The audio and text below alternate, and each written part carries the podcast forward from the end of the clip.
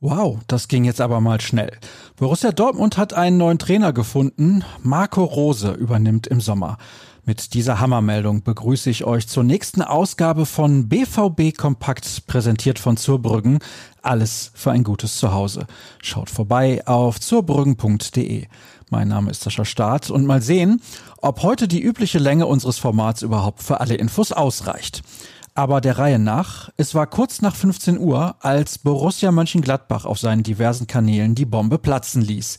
Wir haben in den vergangenen Wochen viele Gespräche geführt, in denen es um die Zukunft von Marco ging. Leider hat er sich nun entschieden, dass er von einer Klausel in seinem Vertrag Gebrauch machen und im Sommer zu Borussia Dortmund wechseln möchte, wurde Sportdirektor Max Eberl in der Pressemeldung der Fohlen zitiert.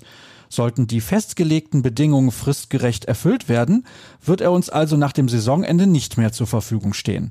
Kurz danach bestätigte auch der BVB die Verpflichtung von Rose, der sich zunächst für drei Jahre an den Verein binden wird.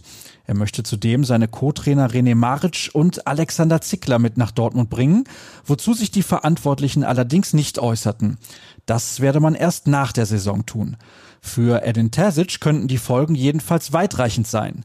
In unserem Videotalk diskutieren Sascha Klaverkamp und Tobias Jören auch darüber, vor allem aber über Marco Rose. Das Gespräch findet ihr auf unserer Internetseite. Wie zum Beispiel den Text von Dirk Krampe. Er ist der Meinung, mit dem Wechsel an der Seitenlinie verknüpft Borussia Dortmund große Erwartungen. Der neue Cheftrainer soll dem Club neues Leben einhauchen und ihm eine neue Identität verpassen. Ob die frühe Verkündung der Personalie einen Einfluss auf die Restsaison hat, werden erst die kommenden Wochen zeigen. Auch seinen Kommentar haben wir online für euch im Angebot. Kein Wunder, dass da die Pressekonferenz vor der morgigen Partie beim FC Sevilla fast komplett unterging, aber eben nur fast. Auf der hatte Edin Terzic Positives zu vermelden.